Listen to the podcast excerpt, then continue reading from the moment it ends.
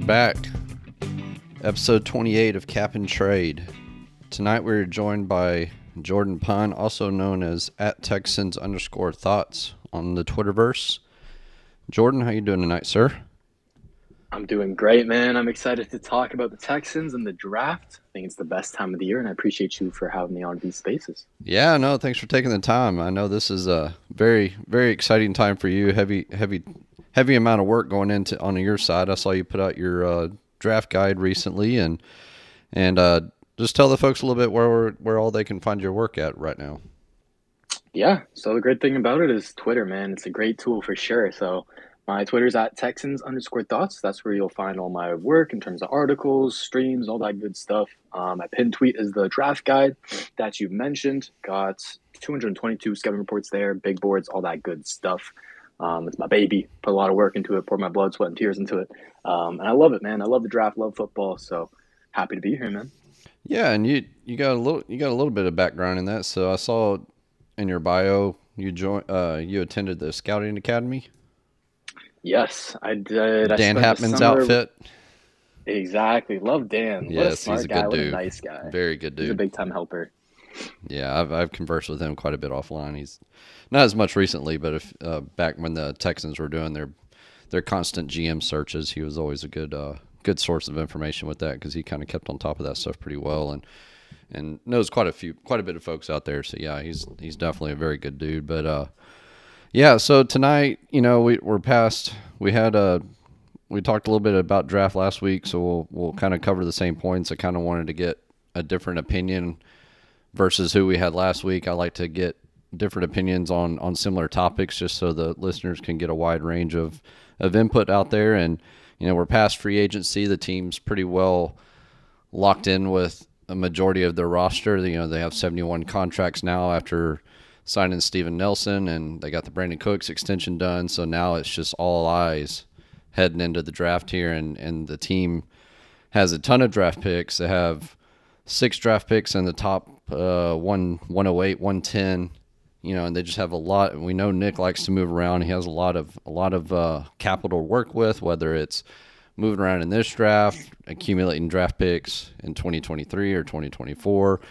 You know, it's he's just got a lot to work with. Something that Texans fans haven't been able to really see in quite some time. I mean, 2019 they had the first round pick, but beyond that, they haven't had a first round pick since 2017, back when the team traded up for Deshaun Watson. So it's it's an exciting time. It's kind of you know, I kind of view 2021 season as like year zero of the rebuild. That was the start of the cleanup. We all knew it was like a two year process. So this is really where the really gets going for Caserio, and he can really start putting his stamp on this roster as the as the turnover continues on. So one of the one of the first things I wanted to kind of talk to you about was drafting scheme versus talent because you know the, there's a lot of thought process of you just draft for talent draft for traits and you find a way to make them work within your system. But on the flips flip side do you do you trend away from talent traits and try to find somebody that fits your scheme?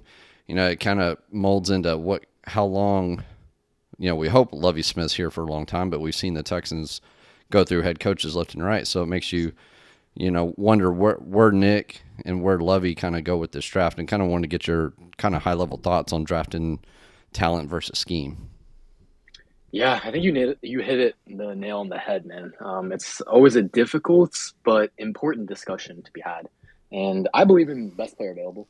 Um, that's a strategy I like to follow, and I feel like we've seen, you know, these well-run organizations like maybe take the Baltimore Ravens for example. Yes. They consistently take advantage of you know these superior players falling to them, and you know they're always on everyone's list at the end of the draft saying, you know, top winners of the draft is the Baltimore Ravens. Oh, guess what, right? And so this best player sh- available strategy, you know, I think it's even more important for the Texans because, like you said, we're in the early stages of the rebuild, um, with not many, you know, long-term pieces on the roster currently. That's what we're trying to get right now. Um, and to your second point, I think, you know, I don't think the co- the current coaching staff is viewed by the consensus as a long-term coaching staff with job security. Right? We've seen two coaching searches now where Nick, you know, he's had his top targets and it went elsewhere. Um, he moved on from David Culley pretty quickly, as Nick tends to do with moves that maybe don't work out as well as he hoped. Um, so yeah, like you said, like who knows with Lovie really? I mean, we want to give him a fair chance, but at the end of the day, it's a business is a business. Um, so while drafting for scheme, you know, it'll certainly help these rookies contribute earlier on in their career. I think I would definitely put more emphasis on drafting for pure talent. Um, and then it'll be a nice cherry on top if they also are scheme fits. Yeah, we we've heard Lovie, you know, he's really kind of hit the rounds this past two or three weeks, and we've he seemed to kind of change his tune week over week. You know, like three weeks yeah. ago, it was all about pass rush and the front four and what they can do, and then this past what ten days ago, he was just all over about cornerbacks that this team needs a cornerback, even with signing Steven Nelson to a two year deal. I don't certainly doesn't preclude them from from drafting a, a cornerback in one of their early picks. So in this old school Tampa two system, and we know Lovie and he is an old school coach, but we saw it towards the end of last year where he started kind of mixing in some man coverage, blitzing, a little more, little more work beyond the the standard Tampa two Tampa two defense. So in this type of scheme, what do you think Lovie was is going to have more preference on, pass rush or coverage? I definitely think it's mainly based off of the pass rush. He loves to just rush four um, guys so that he has seven in coverage, and you really are dependent on those front four to get up the quarterback so that the cornerbacks and safeties and, linebackers don't have to hold up for so long. And, and, you know, I'm a big time trenches guy. That's where I believe the game is won or lost. You know, there's a physical element of football that it's tough to quantify with stats and whatnot, but if you can win the battle in the trenches, you're setting yourself up with a major, major advantage. And I believe it's easier for a pass rush to help cover up for lesser coverage um, than it is the other way around because just no one on the planet can cover forever. Yeah, no, and that's that's always been a long time debate that we see from you know the folks at PFF and different think tanks versus the film guys and what what is more important coverage versus pass rush. And it's more of a scheme thing in my opinion let alone personnel. So it just kind of mm-hmm. all molds together. I don't think you can just clearly say that this is more important than the other. I think they they work hand in hand and work together. So with that, you know, this team obviously has a ton of needs. You know, you can go down position position by position. If we want to toss out quarterbacks, it sounds like the team is is content with trying to run with Mills this year. Beyond that, almost every single position has some sort of need, whether it's a, a very strong primary need or depth need, something like that. And at this point, like you said, it's going with best player available, going with talent. And, you know, we'll just start off at the cornerback position because that's obviously one of the biggest areas of need. And it seems like it's Stingley versus Gardner as the first cornerback to come off the come off the board, but I'm starting to hear there's a lot of quality cornerbacks available on day two, early day three that can really make an impact. And what are some beyond Stingley and Gardner? What are what are some of the names that the fans need to be looking for on at pick? You know, say 37, or if or if Caserio moves back from 13 back into the 20s or something like that. What are some other cornerbacks that the that the that the fans should be looking out for? Yeah, so that's a great question. I think starting at the pick 37, um, you're hoping, and it happens every year. It really does. Is that these first round talents will fall to the top of the second for whatever the reason. And so 37, you're really in a prime position to go get one of those first round talents who falls.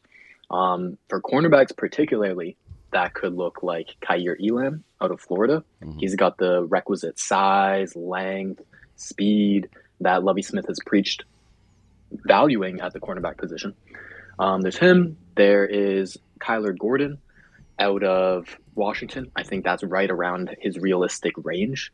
Um, great athlete, super quick, super fluid.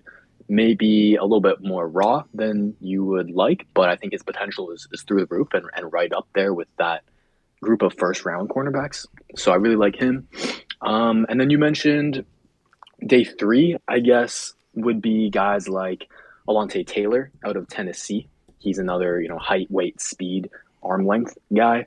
Um, and then the kind of gem of the combine, everyone knows him now, is Zyon McCollum out of Sam Houston State. He tested like I believe it was the best cornerback in history in terms of relative athletic score. So you if you want to bet on a guy on day three to have you know boomer bust type of guy, that's your guy right there. Is Zyon McCollum. Yeah, and I saw where he uh, popped a 100 percentile on the SPARQ as well. So I mean that's just that's just testing off the off the charts there. And I mean that's yeah he's he's a senior coming out of Sam Houston, so you know it's it's tough to tough to compare when he's from playing out of that college, out of that type of competition versus you know FBS kind of players and things like that. But I, I don't think it's it's too much of a discount. It it sounds like just talking about day three. It sounds like this is a larger group of draftable players compared to say last year's draft. And I say that is last year, you, you know, it, there was a lot there was a lot of focus on. I mean, COVID really prevented a lot of a lot of evaluation, so that may have been a contributing factor to that. But this year, it sounds like, from what I'm hearing, there's a lot of teams that have draftable players. They're going to extend beyond the end of the draft, and like the undrafted group is just going to be a, a it's already it's a crazy as it is on the undrafted class, but it sounds like this draft is going to be very long in terms of depth, not so much top heavy, but very long in terms of depth as an overall group. Is that kind of your impression of it? Yeah, absolutely. And you you nailed it, man. It's it's COVID. It's all those seniors who gained an extra year of eligibility, and so now we've got fifth year players, even sixth year players in this class. So it's shaping up to be, in terms of pure quantity, like the biggest class in, in recent history. So Nick last year didn't go with the biggest rookie class. He may might have caught some heat for that, but I don't really think it matters too much. This year, though, I think you can expect the exact opposite. Um, at least double digit selections, like you said earlier, probably going to end up pushing some of those to 2023. But the UDFA pool is going to be hot and heavy. And you know how our team loves competition. So that's what it's all going to be about in training camp, getting these young bodies and seeing these guys improve themselves. Yeah, and it speaking of the cornerback, like we were talking about to start this point, it Lonnie Johnson, this is going to be a make or break for him. I mean, he's going yep. into so this is year four for him. So he's the last year of his contract, and I guess they're going to put him back at cornerback as much as they've shifted him around back and forth. But with Desmond King, Tavierre Thomas, Lonnie Johnson, Steven Nelson already under contract, and then the team's probably going to come out of here with one or two one or two more defensive backs out of the draft and probably another one or two out of the undrafted group. So it'd be interesting to see what Lonnie Johnson does. He, you know, maybe he maybe he's a late round trade target late late in the uh, late in the training camp period, but it's going to be difficult for him. But so we'll stick with the with the defensive back group. We'll we'll kind of talk about your guy, Kyle Hamilton. You know, it, it's a big. Uh, he's kind of been the biggest name just for for multiple reasons. You know, first it was the the 40 time that came out, and then it became the discussion of game speed versus testing speed. You know what? You know, does he is he faster on film? Is he faster on the field than what he tests out in the 40? How how important is the 40? Things like that. And I've you know he's like one of those players that you look at one mock and he's going number three to Houston or inside the top five, and then you look at another mock and he's falling down to 12 or 13. And I know you've always been a big fan of Kyle Hamilton. So what what what would you say to to the fans that are listening tonight about t- Kyle Hamilton taking him either three or even if you fell down to thirteen or something like that? Yeah, so taking him at three is a path that I would still very much be for, very much be content and happy with. I truly believe he's one of the three best players in this class, whichever order you want to put it in. Aidan Hutchinson, Kayvon Thibodeaux, Kyle Hampton, whatever it may be. He has one of the highest ceilings in this class. And I'm not very worried about his slower than expected 40 time because number one, the safety position is not a position where your 40 time really has been too indicative of success over the years. We've seen guys like Justin Simmons run a 4 6, um, Kam Chancellor ran even slower. Um, it doesn't eliminate your success at the NFL level. Um, and furthermore, if you have seen kind of the video of Kyle Hamilton running the 40, he was running in zigzags. He was running essentially 50 yards rather than 40 yards. So I think there's something a little weird going on there in terms of the preparation and his actual technique running it. Um, but what it's done is made him potentially a more likely option at 13. And I think that kind of eliminates all of your positional value question marks you might have of taking a safety at three, right? I think there's a legitimate possibility now that he's at 13 and you still get to go get a guy like Kayvon Thibodeaux at three and Hamilton at 13, which would be a really damn good duo. Um, and I don't know, maybe Kyle was just kind of tanking his uh, draft stock on purpose. It's my, my tinfoil hat. theory. yeah, that would that'd be interesting. And you know, if it if he fell to thirteen, I. I, I I was always having a little bit of trouble with him at three, but if he fell to thirteen, yeah, I I would think you'd have to grab the card and run to the podium to to turn that one in, and get that get that talent at that, especially at thirteen. That's just a, a quality a quality area. In in my opinion, just speaking in terms of the draft, I mean, where you really can make your hay in the first round is that picks at you know like eight nine down to about eighteen. You can really in terms of of return value on salary cap dollars and cash versus what the rookie contract is, that's where you can really just really hit your sweet spot on uh, on draftable players. But yeah, Kyle Hamilton at 13 would be fantastic. So you know we'll stay we'll stay on the draft side. I I mean on the defensive side, I do think Lovie's going to have a lot of input in this draft, and I wouldn't shock me one single bit that this be a very defensive heavy draft, just depending on how the board falls. And uh, before I say that, I see we have two folks that have got requests in. Just hang tight. We will get to y'all. I just got a few more um, points that I want to get with Jordan on, and then we'll get to y'all's questions for sure. Just hang tight and uh, you know get your go ahead and get in line if you want to if you want to talk and ask a question. If you if you'd rather not talk, and you want to send me a a DM with your question. Feel free to do that as well. My DMs are open, so that's always an option as well. So edge is obviously the uh, the other most talked about need for this defense, and that if one of the two guys fell to three, you know, between I don't think Hutchinson's going to fall past Detroit, but you know, it seems like Travon Walker's flying up the board, so you've got this mix of Thibodeaux, Hutchinson, and Walker in the top three. There's a lot of talk about if Trent Baalke's going to go ham and take Walker at number one. What what is your? I know you're a big fan of, of Thibodeaux and I certainly don't have anything against him. But what what's your thoughts on Travon Walker? I mean, I know the production was lower, but that was more may have been more of a function of how he was utilized in in, in that defense in Georgia versus his traits and his you know and his upside. You know, what what are your thoughts on on Walker as he's moving up and down this board, especially getting up into that top three? Yeah, um, Walker's an interesting guy, very controversial prospect, and I think he's honestly one of the most overrated prospects at this point, especially with all the hype that he's been getting for the number one overall pick. Um, he is my one, two, three, four, fifth ranked edge. Um, I still like him. Don't get me wrong. Don't turn this around into a Jordan mm-hmm. Hates, Travon Walker type of thing. Um, I have a first round grade on him, but it's a later first round grade. Um, I'd be more comfortable taking him outside of the top 10 at 13, for example.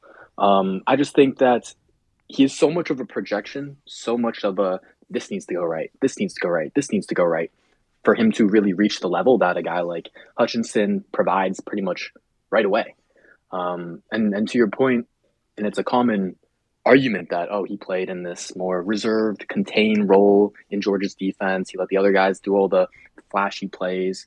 Um, I saw a PFF stat recently saying that maybe it wasn't PFF. It was it was some advanced one of those big advanced networks, um, saying that out of all the, the top edge rushers in this year's class, Travon Walker actually played the most amount of reps on third and long situations and, and clear passing situations. So I think that's that argument is a little bit overblown. Um, I think he was given the opportunities to do so, but he's just a little bit more unrefined in terms of pass rush technique, having a plan, having counter moves, et cetera, et cetera. So for me, taking that risk at one is just not something I would want to do, not whatsoever, not even at three. I think there's plenty of plenty of uh, folks in Houston that would love to see Baalke go crazy and go with uh, Travon Walker at one and let Hutchinson or Kayvon slide down to number three. So, but another name, and I asked this for my for my buddy Mike Meltzer who's listening, George Karlaftis. I, I'm trying to figure him out. What what what's the take on him? Yeah, so I like Karlaftis. I think so. He's my edge four. So I, I got it. Aidan Hutchinson number one, Kevin Thibodeaux number two, Jermaine Johnson number 3 mm-hmm. Karlaftis four, and Walker five. And you're really splitting hairs between him and Jermaine Johnson.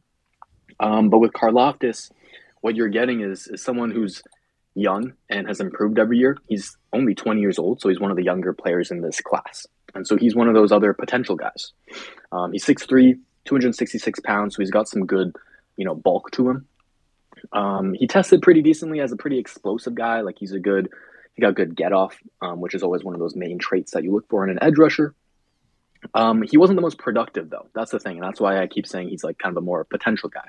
He had seven and a half sacks as a as a freshman, which is great. But then in 2021, he had just four and a half. Um, so I like him, but I can't put him above a guy like Jermaine Johnson. And I think at 13 though for the Texans, I think it would be a pretty solid pick. I'd be pretty happy with it. I think he'd make a good duo with Greenard. Um, are there players I would rather have over him? Yes, but I would also still be content with him at the same time, if that makes sense. Yeah, Jermaine Johnson's another name that's kind of moved up the boards quietly between the Senior Bowl and and you know just now. I mean, he, I know, early projections had him in the second round, and then he's now sliding up into that middle of the first round based on what I've been seeing lately, and and you know that's a another name. I think 13's a, a very good spot for the Texans, both on finding, like we talked about, a very quality player, especially at the cost. But I think 13 might be that sweet spot for for the trade back scenario. You know, if if quarterbacks don't go off the board quick enough, you know, if Corral, if Willis doesn't go early, you know, if Pickett doesn't go early, and maybe you know, we it looks like Carolina's gonna probably take a cornerback quarterback at six, but if there's a quarterback needy team like the Saints or somebody that wants to move up to 13, I think that's probably going to be a good spot for for Nick to try to move back. And are you um I mean, what what would it what would it take for you to move out of 13 at this point? I mean, would you would you be looking for a I guess it depends on how the board settles, but would you be looking for a premium or are you just looking to move back just to get more more darts more darts per se at the board? Yeah, I think it's a little bit of both. Like you said, it definitely does come down to in the moment who's on the board, who's available, um, and what is the compensation, of course. And I think at the very least, you have to get a second round pick um, I think it obviously depends how far you're going to move back. Like, let's say we go from 13 to maybe it's 16 or maybe it's 19, like you said with the Saints. Um, I would expect and I would kind of accept that offer um, if they do include one of their second round picks. I think that would be pretty fair. Are there so speak staying on defense? So let's look at defensive interior. This is another area that you know they obviously need I mean, they have Roy Lopez, they have Maliek Collins. No, we're still trying to figure out what Ross Blacklock is. So they need somebody who can, you know, obviously swallow up blockers, but can still get vertical and get into the backfield. At pick 37, are there any any defensive interior guys that kind of are catching your eye in that area of the draft? Yeah, absolutely. There's two, and they're kind of different types of players. Um, one of them is Perrion Winfrey, defensive tackle out of Oklahoma. Um, he was used primarily as like a nose tackle, a guy to just, like you said, take on those double teams, eat up blocks, and be more of a run defender. And that's why maybe his production doesn't look too great. But we saw the Senior Bowl. If he's playing the other defensive tackle position that Maliek Collins plays, he's going to get a lot more one-on-one opportunities to defeat blocks and just play fast, get upfield, like you mentioned. And that's the type of defensive tackle that Lovie Smith really, really prioritizes. Um, so he can provide, you know, splash plays getting into the backfield for tackle for losses, and also an interior pass rush that we desperately, desperately need. Um, so Perrion Winfrey, that would be one option out of Oklahoma at 37. The other is Logan Hall, um, who I believe he got a top 30 visit, or maybe it was just a regular visit with the Texans um, out of Houston. He's kind of this versatile interior defensive lineman who is, let me pull up his height, 6'6, 283 uh, pounds. So he's like a big dude, almost like Calais Campbell. That's kind of what his game is like. You can move him around the interior. He's a very, very good run defender. I think he's pretty pro ready in that regard. Um, and then as a pass rusher, he's got a lot of upside because he's athletic, he's got long arms, he's powerful. Um, so he can be kind of a pocket collapser as well. So those are the two interior defensive linemen I like at 37. Okay. All right. So we got some requests. Just hang tight. Got about a few more points I want to hit with uh, Mr. Jordan here. We'll try to jump over to the offensive side of the ball. Tight end is obviously mm-hmm. another intriguing talking point for, for many fans. And I don't think anybody was – super excited with bringing back Pharaoh Brown and um, Anthony Auclair, who's going to, you know, potentially could be the inline guy again. And, you know, it's all eyes are on Brevin Jordan, but he's kind of a more of a move slot type of tight end. So, and it seems, you know, based on just the rumblings that I see out there, tight ends kind of the late day two, early day three type of type of target. So, who are some of the players that that the Texans fans should be looking at in terms of tight end? Yeah, so I think you need a guy like you said to complement the move tight end in Brevin Jordan. Jordan's a good receiving threat, good YAC guy, um, but he doesn't have like the size and length and blocking consistency that you know a run heavy team like the Texans are trying to be um, desperately needs. So I think getting someone to fill that Pharaoh Brown slash Anthony Auclair role would be huge. Um, so guys I like for that role, I think your upside pick is Jelani Woods out of Virginia. He's a massive human being. He's the one that tested well, right? He came out with exactly big RAS score, yeah. Yeah, he killed it. I think he was had the highest RAS um, out of all the tight ends. He's kind of like a. I saw someone compare him to like the Malik Willis of like tight ends, because that's interesting. yeah, because he's, he's he is a bit more raw um, than you might like for like a day one starter per se. Mm-hmm. But I think his ceiling is through the roof. So that's someone who can both run block and also be you know a great red zone threat, big body threat for Davis Mills. Um, I think some other guys who are, you know, better blockers than they are receivers, but then also at the same time have dependable hands are Charlie Kolar out of Iowa State. Um, he's 6'6", 252. Very, very dependable hands, very productive over his career. Um, and then Jake Ferguson out of Wisconsin. Wisconsin, they love to run the ball, and they really relied on him to be a focal point as a blocker, um, essentially like an additional offensive lineman. So those would be two guys I would definitely circle their names.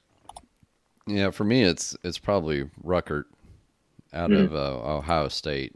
He's, I know he kind of kind of went a little bit backwards on his performance in, in 2021 as compared to 2020 and 2019, but he's still only 20, you know, 21 and a half years old, and he can definitely block. He can he can do both. He he can be your inline guy. He can move outside. So that's kind of the the the type of player that I would be personally looking for. But I think we've heard, you know, we heard it when Lovie was introduced and when Pep Hamilton was introduced that you know this team would really looking be looking at the 12 personnel quite a bit, and which kind of threw up a lot of flags for a lot of folks. I remember back in free agency, all the the rage talk was tight ends.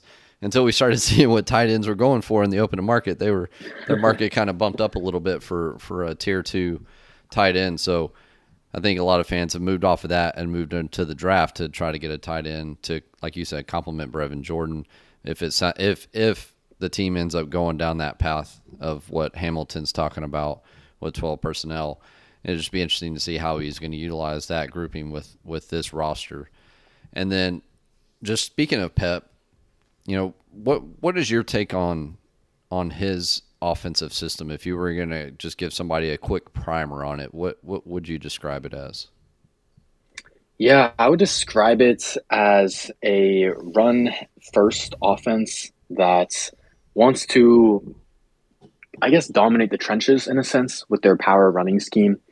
Um, and then building off of that, they also want to utilize a lot of quick game in terms of the passing game. So a lot of screens, a lot of slants, get the ball out quickly to to kind of suppress the pass rush a little bit.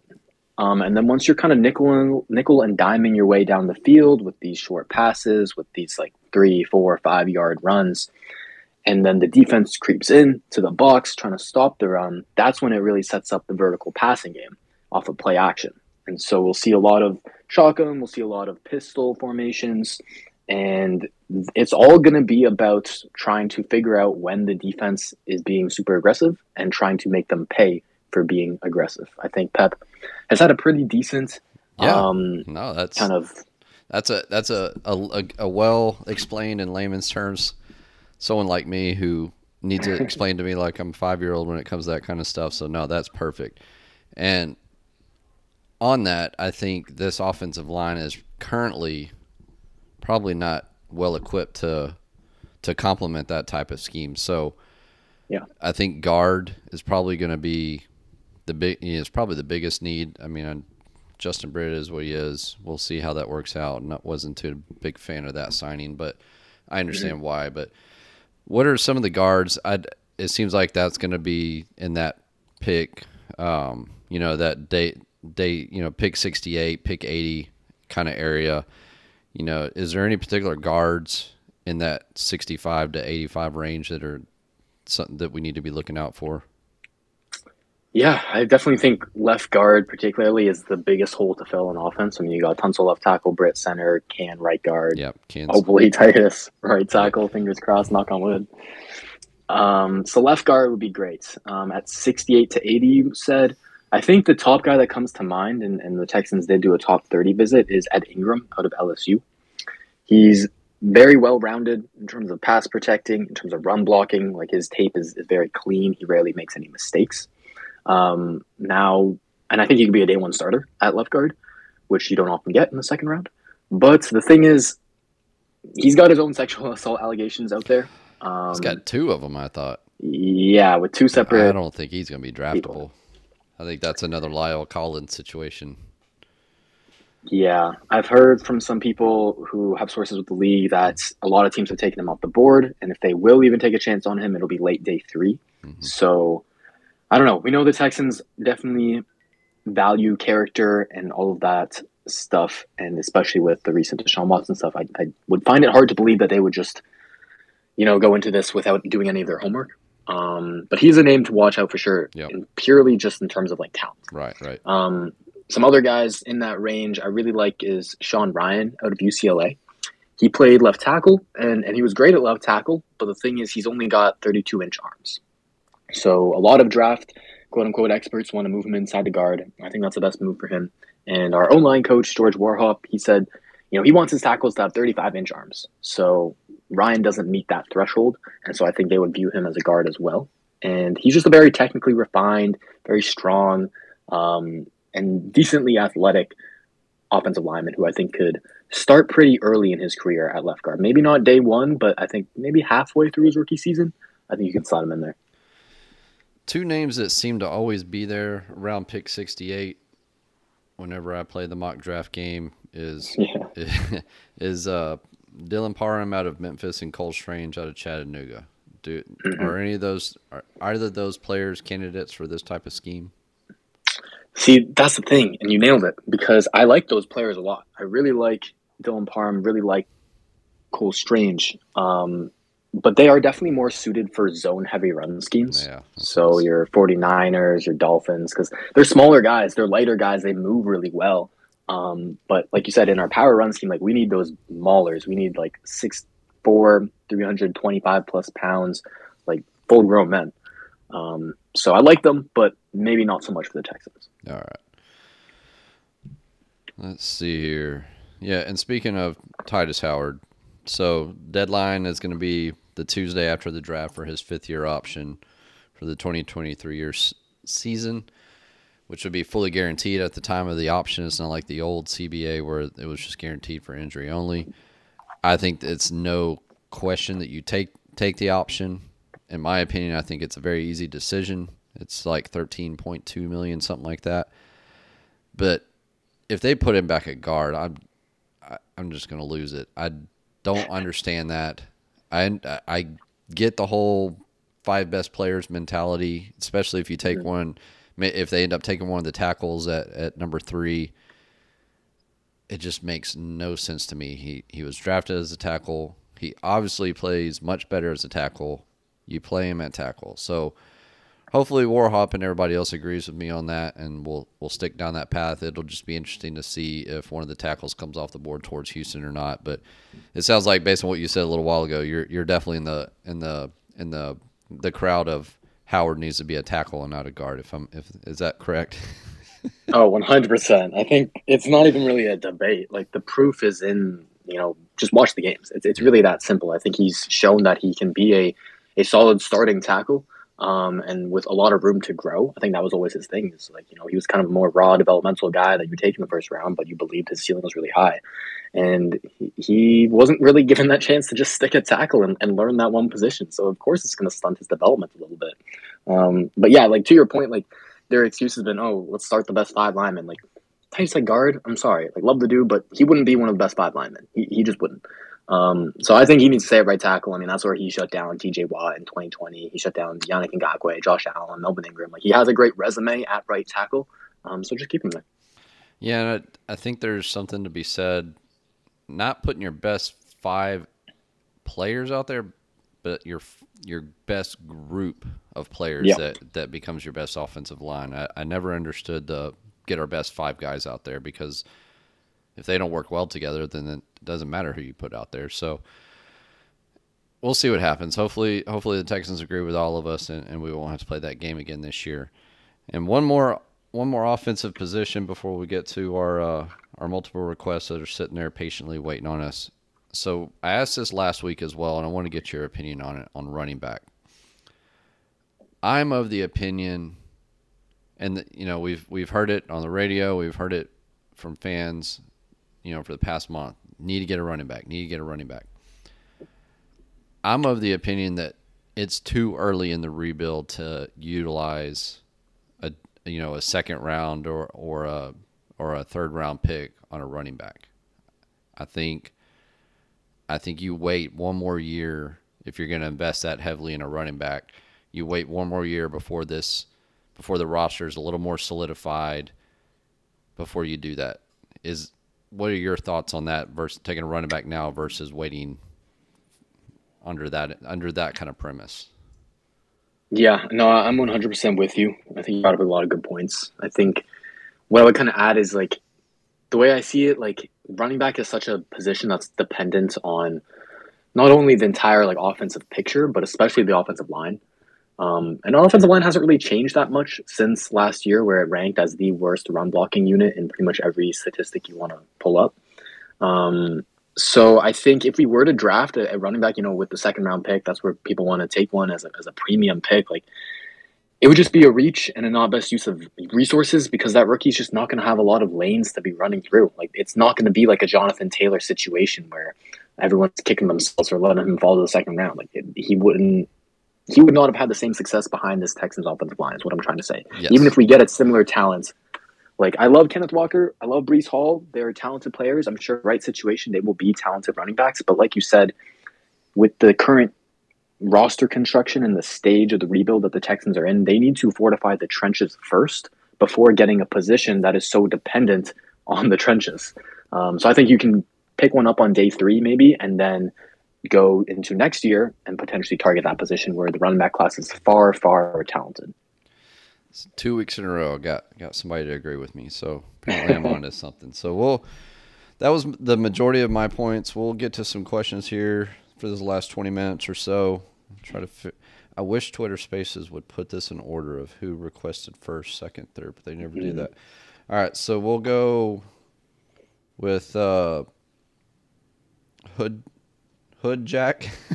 we'll go with you first, and then we'll go to uh, to George, uh, George after that and then we'll hit up some of the other people after that. So let's see if we can get Hood Jack Westerby. Yeah, man. What's up? What's up? Hey, you gotta say the whole name, bro. Hood Jack Westerby. There, know? I fitted in right when you were coming in. all right, all right. what you got, man? Hey, man. So listen, thank first of all, thank y'all for like hosting this and stuff. Yeah. But man, uh, I think you know I understand the the wanting to improve, you know, the defense and like you know, get more talent on that side of the ball. But I think that there's a legit argument, you know, to invest in the trenches like early in the first round. Simply because, like, just look at the stats, man. Like, I think we were pretty much like dead last. Um, in a league with like I mean just average possession drive time, you know what I'm saying? Uh, what else? Uh, like uh Russian Russian offense like dead last in the league. You know, you can't be a defensive team, you know what I'm saying, and not be able to run the ball, you know. And uh also I understand like a lot of people don't want to see Titus at guard. You know, for good reason, I guess. And um but I do think at the same time, you know, although he did have, you know, good success against speed rushers, man, I think up to this point, man, there hasn't really been like a clear clear reason why I don't understand why Texans fans act like it's beyond the realm of possibility that Nick Caserio might consider, you know, possibly moving on in the future from him, man. You know, so I think that if they have Neal graded as the highest player at three, I don't think that that's as out of you know the realm of possibility as like people act like it is. You know what I'm saying? Or Ickey as well.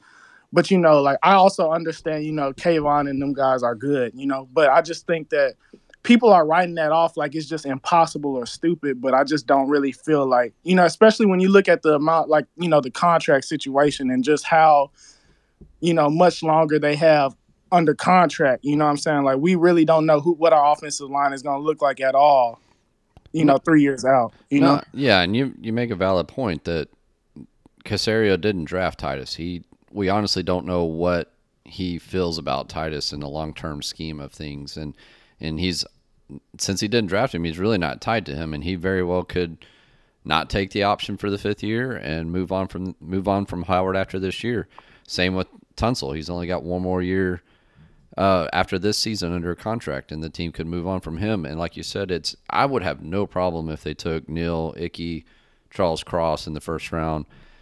I don't know if Cross is quite the fit here, but you know, at least if you went with Neal or or Ickey and at that number three pick, it wouldn't hurt my fit. It wouldn't bother me one single bit. I mean, that would tell me that there's a plan in place for one of the two tackles beyond 2022 and 2023 and so, yeah, I mean that's definitely an option. I just we just didn't really hit on it hard tonight. I didn't want to give the impression that that's not what I th- what I think should oh, yeah, happen. Yeah, definitely, yeah. definitely on board with that. And and then like you mentioned to begin with, building out of the trenches. I've always been a, a big fan of that. I think you can find you can address skill position, you know, day two, day three, free agency, things like that. But I think where you really and Jordan and Jordan mentioned at the very beginning with Baltimore being one of the best drafting teams, they will build out of the trenches on day one, day two of the draft religiously, year in and year out. And I'm 100% with you on board that that's where the team can really make, build their foundation and set the theme for this roster with this draft if they're building out of the trenches. Jordan, you have any thoughts?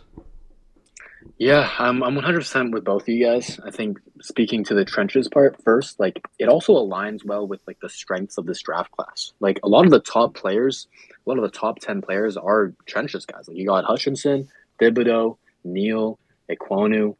People have Walker up there. Like I think there's a good five-ish trench players in like the top 10 that have like a stake for, you know, being in that realm. And so I think you're getting good value, but also you know, building out the foundation of your team, like you said, is is the best way to really prolong like long and sustainable successes if you have success in the trenches. All right, I appreciate it, Hood Jack Westerby. Yeah, man, I got to give thanks to God. You know, prayers up for uh, you know Kirby. You know what I'm saying? All right, y'all. I appreciate it. Take care, man. Thank you. All right, George. Says connecting. George, what's going on, man? Hey guys, thanks for having me. Um, yeah, I, I kind of wanted to piggyback off that last guy. Um, I definitely agree that we need to build up the trenches first. Ideally, I'd like. I know you guys mentioned earlier that you know it seems pointless to draft uh, tackle if we have Titus Howard, but I like you said we have the fifth year option coming up, and I don't necessarily think even though they gave him that contract restructure, I don't think that um, Laremy Tunsil is a guy that Caserio wants for the future. So I think picking uh, one of those two, one of those top two uh, offensive tackles uh, in our first with our first uh, pick would be an ideal thing to do. And uh, ideally, I would also like them to have at 13 Jordan Davis, somebody that could beef up the middle of the defense and then in the later rounds build on some of those other um, other defensive positions.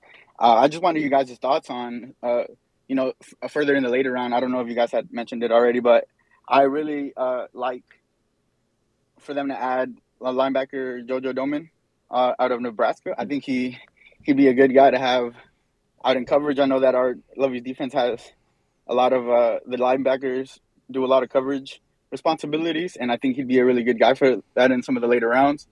And I know a lot of people want us to pick Sauce Gardner or Derek Stingley, and I think those are really good guys. But like I said earlier, uh, and you guys have said, building in the trenches is probably a better idea now that we're rebuilding and there's no hope for, you know, uh, an upside in recent years to come. So I think that a cornerback in the later rounds is really good, and I want to hear your guys' thoughts on it. Is uh, that guy, uh, the kid Emerson? I think I, he's out of Mississippi State, and uh, and Cam Britt, I think is the other guy.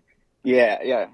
So those two guys are somebody that I would like them to pick in the later rounds. I think that would ideally be something that would be good for them to do. Jordan, do you want to hit up the the cornerback cool. talk for? I mean, I know we mentioned you know Zyon McCollum. I think uh, he's he had talked about Mart, Martin Emerson. What are what's mm-hmm. the read on him? You got any thoughts on him? Yeah, the two names you mentioned are are great candidates. I think for the second and third round picks that we've got. Um, starting with Emerson, I think he's got the ideal size, sorry, height, and arm length that you want out of a out of a quote unquote Lovie Smith cornerback. Um, I really liked his, his physicality and his tackling as well. So I think that'd be a good third round option for sure. Um, and then Cam Taylor Britt out of Wisconsin, he's a great, great, great zone coverage cornerback. Like his ball skills, he looks like he's a wide receiver when he's going to attack the ball in the air. So I think he's a guy that Lovie Smith would really like because we know Lovie always preaches about turnovers, and that's what Cam Taylor Britt can get you. So I think you brought up some great cornerback names, man. I think that's the way to go um, in terms of the cornerback position, potentially in that second and third round. All right, you got anything else, George? No, that's it. I just I just wanted to hear your thoughts on it. Yep. All right, I appreciate it, buddy. All right, 157 listeners strong tonight. Another good crowd. All right, let's see here.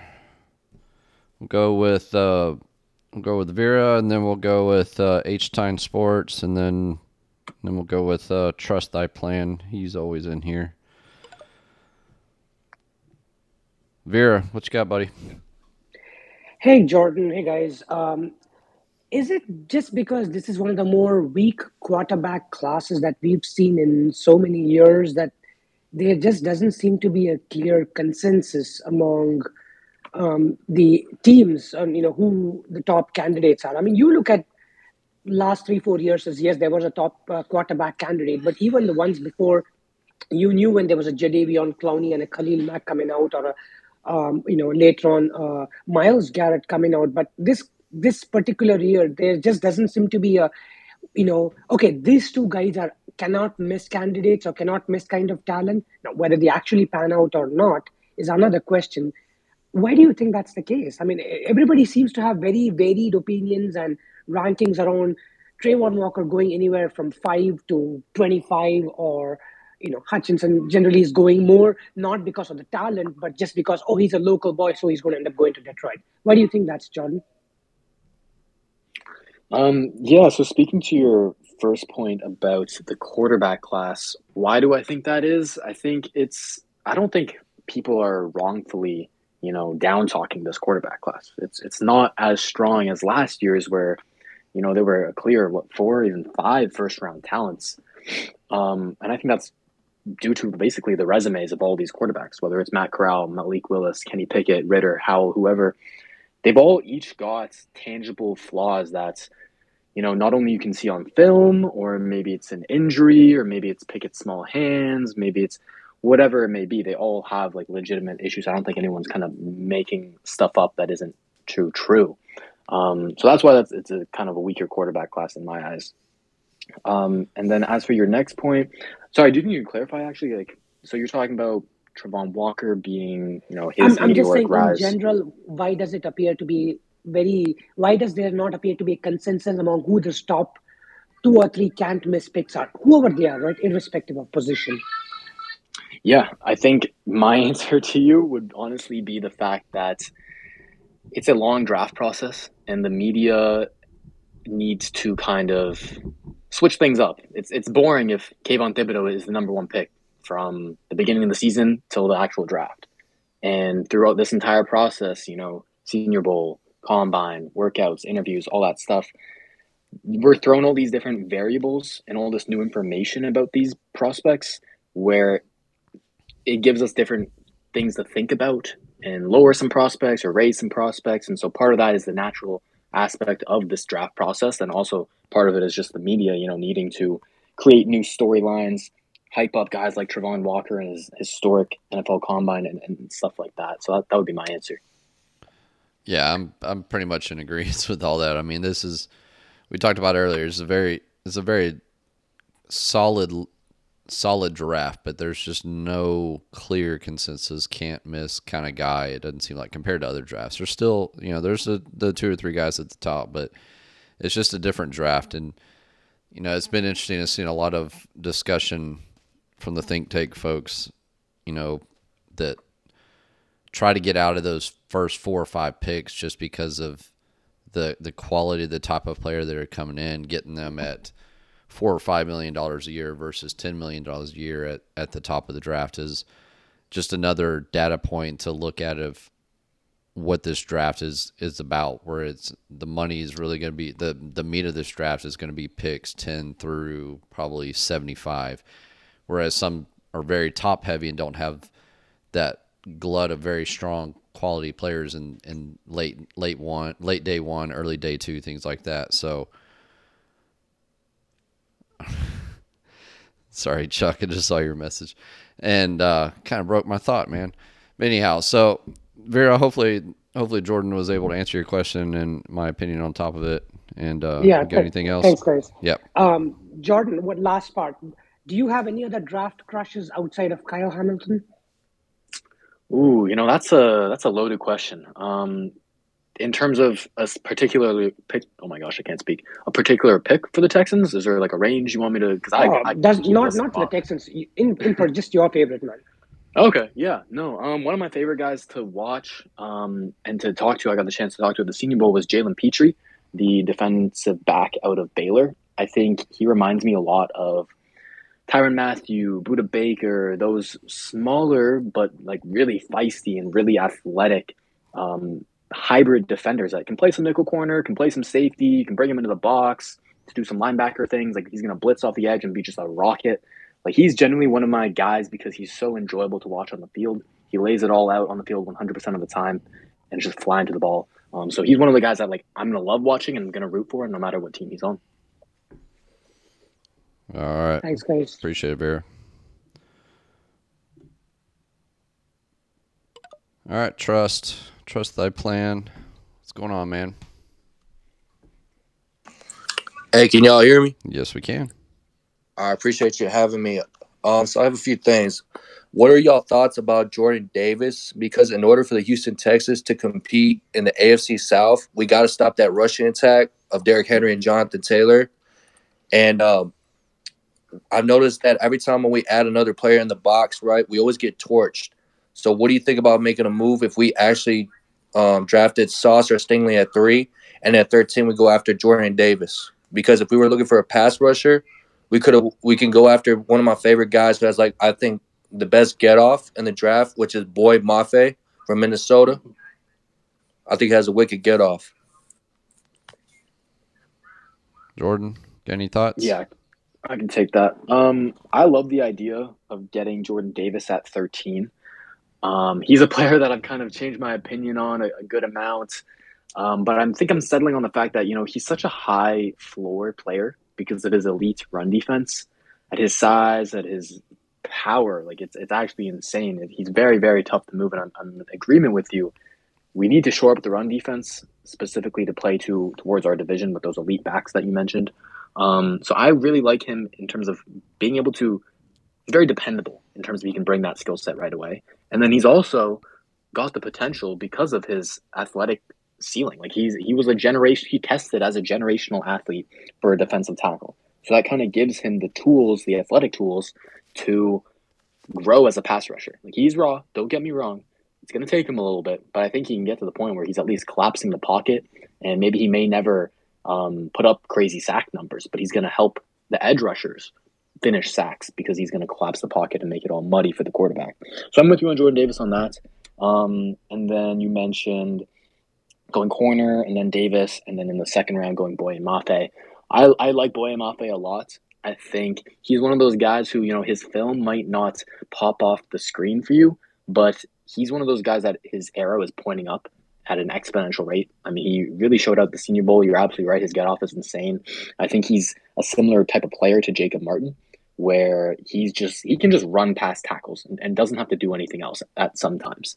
Now, at going into the NFL, he's gonna have to expand on that. Um, and I don't know if he's gonna be too much of a great run defender ever because of his size and, and kind of skinny frame.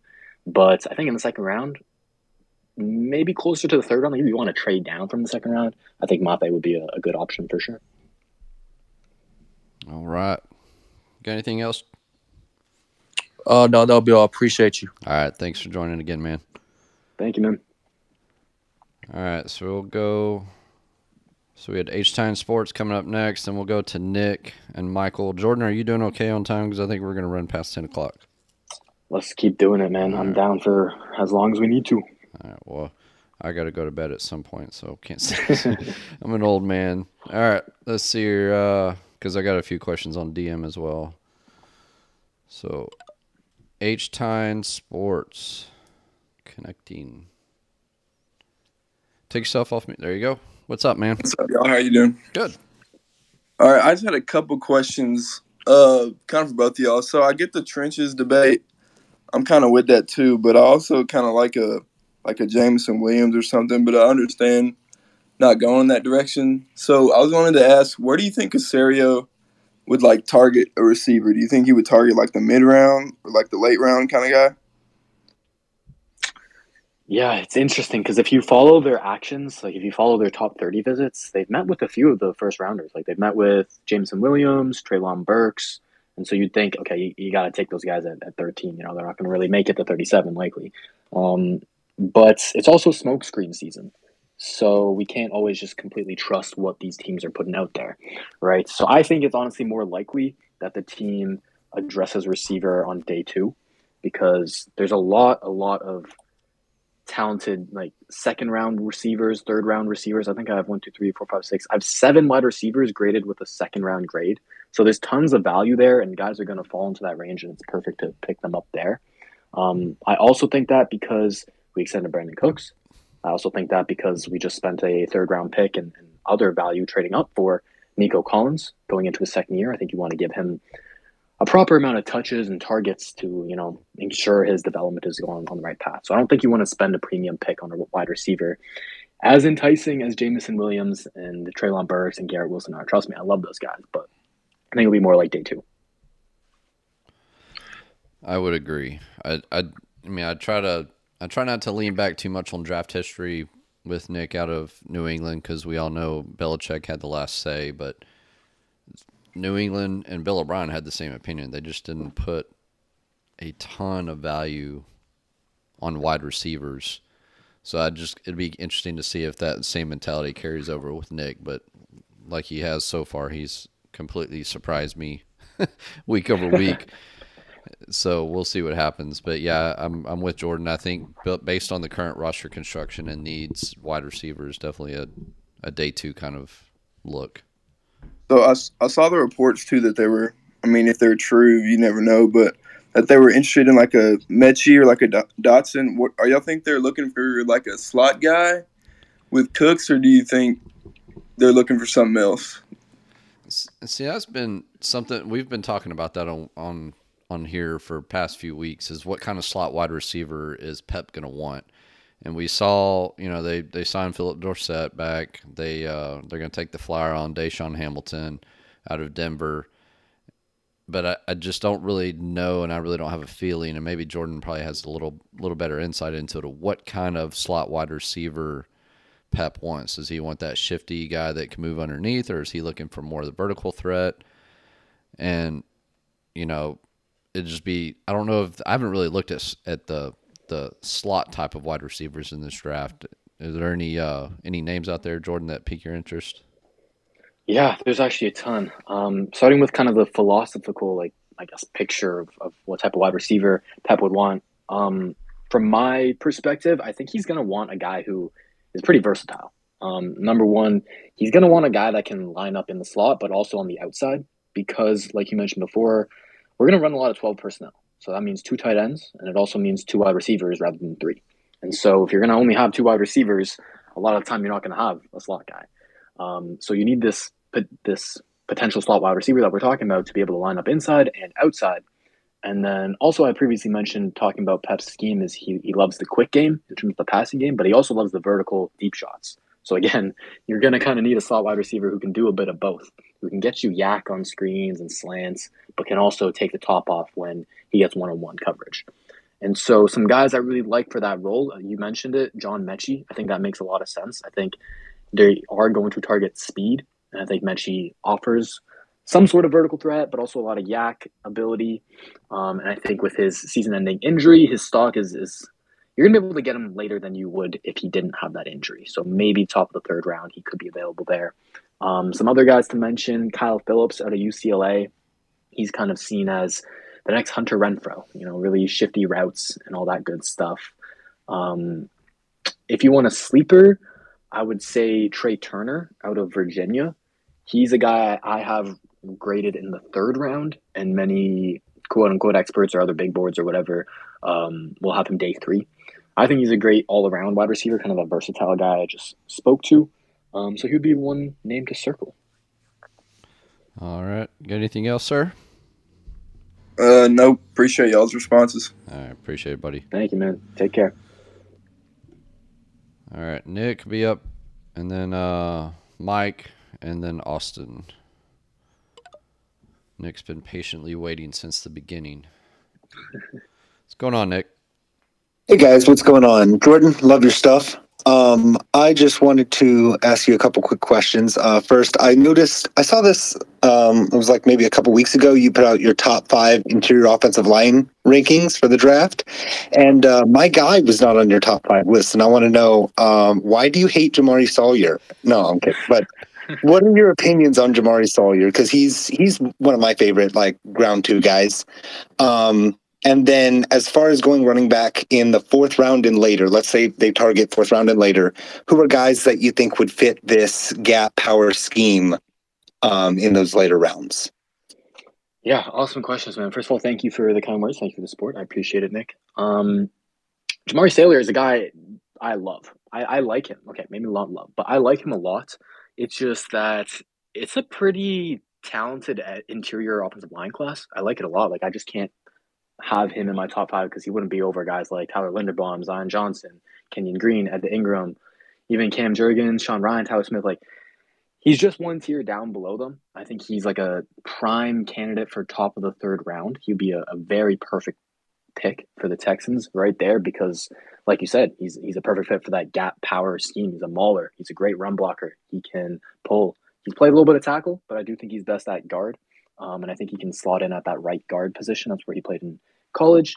Um, and I think he could potentially be better than AJ Cann. Um, maybe halfway through his rookie season, by the end of rookie season, something like that. So don't get me wrong, I like him. I'm glad you like him as well. It's a good find.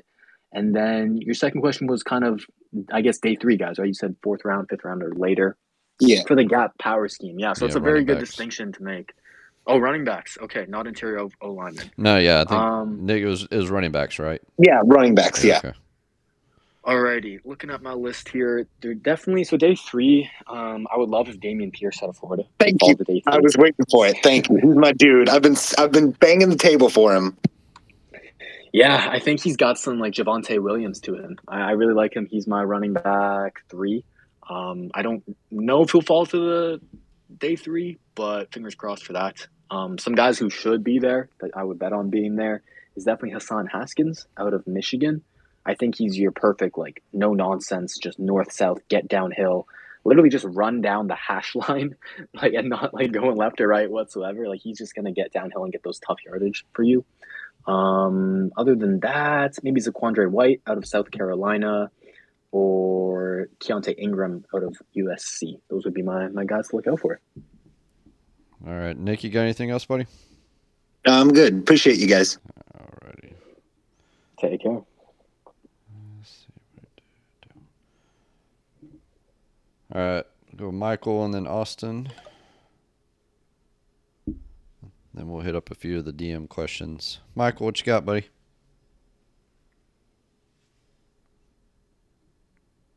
Michael, you there?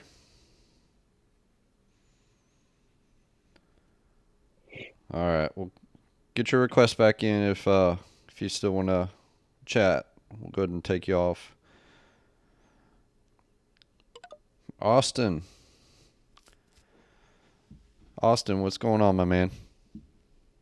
Go ahead and take yourself off mute. Oh, there we go. Hey, what's up, everybody? Hey. what's going on, guys? Um, I didn't have anything, anything uh, specific. You guys uh, pretty much pointed out um, some of the things I was going to bring up, but um, no, just wondering what you guys thought on some late round tight ends we could target. I'm sure Jordan uh, knows uh, Pep's desired scheme, and what he's looking for out of the tight end group, and uh, feel like the general consensus is that nobody wants to see Vero, Pharaoh Brown on the on the on the field this year. So, wondering what you guys uh, th- think about um, a tight end too, whether it's uh, you know high end or low end and potential sleepers. Yeah, I think yeah we kind of dive into that a little bit. You know, Jordan was big on uh, Jelani Woods. I was big on Ruckert. Are there any other names behind those two guys, Jordan, that that might fit the bill for this team? Yeah, it's a very deep tight end class, actually. Um, so I really hope we do take advantage of that. Um, day three is a good time for it. I think Daniel Bellinger out of, I believe it's San Diego State. Yep, yep. He tested insanely, insanely well in terms of everything across the board. His relative athletic score was absurd. Um, I don't think he's that, he doesn't play that well as an athlete, but what he does is bring a dominant and physical force as a run blocker. Like he is really, really, he will do the dirty work for you. He's your inline guy, 100%. Um, long arms, physical, strong. He's got pretty solid technique. He can do zone blocks. He can do gap powered blocks. Um, he can be an H back if you want as well. He can block out in the slot on DBs. Like he does it all as a blocker. So he would be the guy I would definitely look at. Cool, thanks, Jordan. And then one more, uh, or two small, uh, little short questions. Um, number one, uh, you know, how I don't know how to phrase this, but you know, how, how like you know, how often do you think Jordan, um, not Jordan, sorry, how often do you think Brevin Jordan um, can mm. be on the field at his size in this scheme?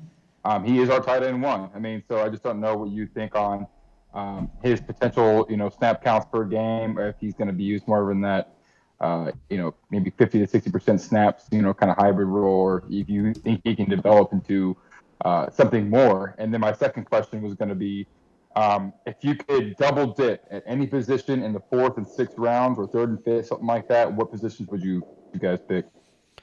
So, I'll just jump on the Brevin Jordan part. I think he is going to be a big part of big part of this offense. It, you know, he was inactive for the first seven games of the season last year, and then really came on strong in the back half of the season. He only ended up with about 18% of the offensive snaps, but that was a function of of missing the first half of the season. So I think the team was happy with what they saw. I think he really grew into that role, and I think the the rapport that he had with Mills. I mean, we saw it all the way back to to camp that he had he had a pretty good rapport with Mills, and I think that's going to continue on. And I think he's definitely going to be on that field quite a bit this year, unless unless something just drastically happens. But it, my opinion, I, I think you're going to see a lot of Brevin Jordan this year. Yeah, I would definitely echo that point. I think you know we talk a lot about the two tight end sets that Pep Hamilton has historically loved to use, and it seems like they're going to use again this year. Um, and so Brevin will take that receiving role in that two tight end sets. But at the end of the day, I would imagine that we do end up playing from behind a good amount in these games, which means a lot more passing downs and passing opportunities. And so Brevin's going to be the guy there, 100%. no matter which rookie you kind of bring in, in my opinion. So I would, I would, I'm with, I'm with that. I think he would play a good percentage of snaps, definitely over 50%. Um, and then your second question was if I could double down on any position, kind of early or sorry, late day two, early day yeah. 3 mm-hmm. mm, you know, I'm picking between interior O line just because there's such a big need there and there's pretty decent value there, or maybe wide receiver. I think I'll, I think I'll go interior offensive line. I think there's a lot of guys in that group. Whether you want to go after a Jamaree Salyer, maybe it's a guy like Chris Paul, Justin Shaffer out of Georgia, Ben Brown of, out of Ole Miss. Um, there's a lot of options there, so I'd go interior line. All right, Austin, you got Cool. anything else? No, that's it, guys. I appreciate you. all Have a great night. Appreciate it. Appreciate you. All right, so we'll jump over to some of the DM questions to close this out. So some of the you know folks will send messages whether you know they'd rather not speak or they can't listen to it live. So Pete Charlin had sent me a message. So which of the first two picks would you be see more likely to get traded out of? And to me, I think 13. Just I don't think teams are going to be clamoring to move up this year with the way this draft class is settling, and I don't think there's going to you know I don't think there's going to be any big name quarterbacks sitting right. You know nobody wants to jump up to three for a quarterback at this point. So to me, I think 13 is definitely going to be the sweet spot I mentioned earlier. I think that'll be the the the ripe number to move back. I think 37 might be another spot that Nick tries to move back again as well. Or you got any thoughts on that, Jordan? Yeah, no, I'm pretty much in the in agreement with you. I think to put kind of maybe players or positions into that that trade down spot, like who who would guys want to trade up for? Um, I think offensive tackle is is something that teams will look after, trying to jump maybe the the Saints at 16 or the Chargers at 17, try and get up to 13 and, and get the tackle before uh, those two teams do. Like once Evan Neal goes off the board, once Ikem Ekwonu goes off the board, then it's really Charles Cross that's left in that in terms of that tier of elite tackles. So teams might want to trade up for that. Um, and then yeah, 37 is probably another prime opportunity if you can just move down maybe 10, 15 slots, pick up another early day three pick. That would be pretty wise of Nick. Yep, I'm with you on that. Let's see here. Uh, Bezel had a question about day three quarterbacks. So we've seen the team bringing in a few a few quarterbacks for their for their visits, but they've all been guys that would very likely be day three, late day three. You know, the team already has a number of quarterbacks under under contract for this year, but I don't think it precludes them for from drafting a guy or or taking a taking a quarterback in the undrafted group as well because you really need four arms for four arms for the uh, for training camp, and then you you take that that leftover guy and you, you put him on the practice squad. So, are there any uh, quarterbacks that kind of have your eye on late day three? He had mentioned specifically Carson Strong for maybe the fourth round, but I think that may be a little bit early of what the team might be looking for. Yeah, I don't think they're going to spend another third round pick on a quarterback. I think Davis Mills has shown us a good amount of improvement that, you know, don't think they would take another guy that um, early. But in terms of those specific names, I'll give you guys two. Uh, first is Skylar Thompson out of Kansas State. He reminds me a good amount of, he could be like the Dak Prescott in this year. Um, good arm, not amazing arm, but pretty solid. Very good in the pocket in terms of managing it, being poised, not letting pressure get to him too much. Uh, I think he's got he's shown a lot of like good mental traits in terms of like anticipation um, and stuff like that. So I think he's one guy to watch. And then D'Eriq King, I know a lot of teams. So D'Eriq King out of Miami, and I know a lot of teams are kind of seeing him maybe potentially as a wide receiver. But man, this guy, whenever he was playing quarterback, and, and it wasn't often because he was getting injured a lot, unfortunately.